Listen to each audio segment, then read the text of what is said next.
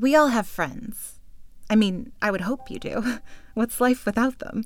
Sure, we have family, maybe siblings or cousins that we are close to, but that doesn't really count, does it? They're almost forced into it. Well, not forced per se, but if they are born into your life, you are pretty much guaranteed to stick with them. I'm talking about real friends, close friends. You know how it goes. It's always awkward meeting new people at first, the initial hello, how are you? Then you get to know them more, you find some common ground to bond over, and get closer after that. You relate on a lot of subjects, and even the things you find that you disagree on, it doesn't matter. You grow close to them. They become an essential part of your life. They are there for you at every turn. They would help you hide a body if need be. Hell, they would even help you move. Let's face it, that is a true testament to their friendship, helping you move your coffee table from one end of town to the other. You know, just know in your heart that this friend will forever be in your life, no matter what. You will always be able to count on them for anything. Until you can't. Nothing in particular happens, just for one reason or another, you grow apart the same way you grew together. You see them less, you don't get as many texts from them, and soon they're almost a distant memory. Until one day, you miss them. Your brain synapses fire, and you say, Hey, I'm going to reach out to them. So you pick up the phone. Have you ever not talked to someone for so long and then decide to call them? But for whatever reason, they don't answer. You panic, but you don't hang up right away, so you have to listen to their voicemail. You figure you can decide to end the call at any time before their greeting ends. But then listening to them speak through this recording makes you realize that you haven't heard them in so long that you had forgotten what their voice sounded like. Is this really them? Did they really sound like this? Upon realizing this, you start to think of all the good times you had with them, looking back fondly at the memories you shared, the secrets you kept, the laughs you had. Then you hear the beep. But now you are stuck in time, stuck in the memories of this person that you have forgotten why you have called to begin with. You become consumed with questions like why they don't talk to you anymore. Why do they not want to see you? Did you do something wrong? Was there an offense made that you didn't realize to cause them to disappear from your life? You become wrapped up in so much emotion that you want to start bawling, to cry your eyes out, plead with them to come back to you. Or you want to scream at the top of your lungs, demand that they tell you just what in the hell is going on. You take a breath, and you come back to reality.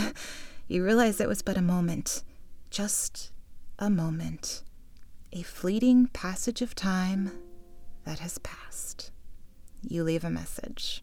You say, Hello, want to know how they are, ask to catch up soon.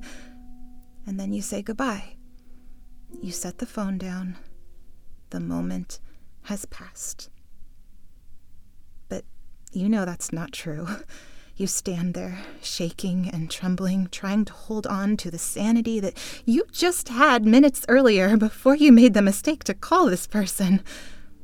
Then you realize there was no sanity before this phone call, that it was all an act. There is no sanity. It is all just an act. We all have friends. Well, not me.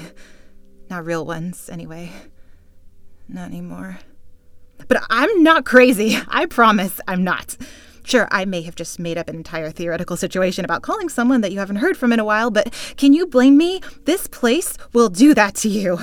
The constant wailing of the other patients, the staring at blank walls for hours on end, or when you're allowed trying to put a puzzle together for hours that clearly has missing pieces and will never be complete, but no one ever seems to care. I wasn't always like this. I had friends once, real ones, ones that cared about me, that would have done anything for me. Until I made new friends, until those new friends told me to do bad things. But I didn't know they were bad at the time. Sure, stealing a little bit of money or some clothing, I knew that was wrong. But the fire, that I just didn't know any better. And then the doctors told me that my friends weren't real, that they were just voices in my head, and my real friends stopped coming over to play, so I didn't have anyone else. Just my new friends, and I wanted to make them happy. But they weren't just voices. I don't care what the doctor said, they were real. They found me after I found that book hidden in the wall. They told me the book was hidden a long time ago by the people who used to live there, and because it was in the dark, they were in the dark too. But I set them free when I found them, and they told me I never had to be alone again. But now I am. They lied to me. The doctors took the book away from me, and so the voices went away too. I'm stuck in here with everyone thinking I'm crazy, that I made it all up, that it was some kind of coping mechanism. But I am not crazy. They are real, and they are out there waiting for me. They're hiding in the dark again with the book, and I just have to find them. And I will one day when I get out of here. I promised them I would. Until then, I have to wait. Wait until I can find my friends. I will have to make new friends because we all have friends, don't we? Do you want to be my friend?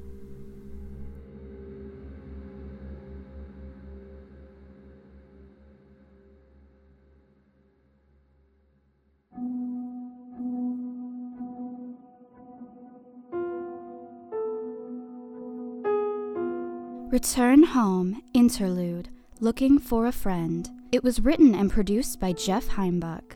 It featured the vocal talent of Paulina Logan. The original musical score was by Corey Celeste. You can find out more about the show and find Return Home merchandise by visiting our website at returnhomepodcast.com. Explore more of Return Home with Interludes from Melancholy Falls, Volume 1, written by Jeff Heimbuck, available now on Amazon. You can also follow us on Facebook at facebook.com slash returnhomepodcast, on Twitter at Return Home Show, and on Tumblr at Return Home Podcast. If you've enjoyed the show, please consider supporting us by leaving a review on iTunes or contributing to our Patreon at patreon.com slash returnhomepodcast. Questions? Comments? Need a friend of your own? Send us an email at returnhomepodcast at gmail.com. We'd love to hear from you. Until next time, pleasant dreams.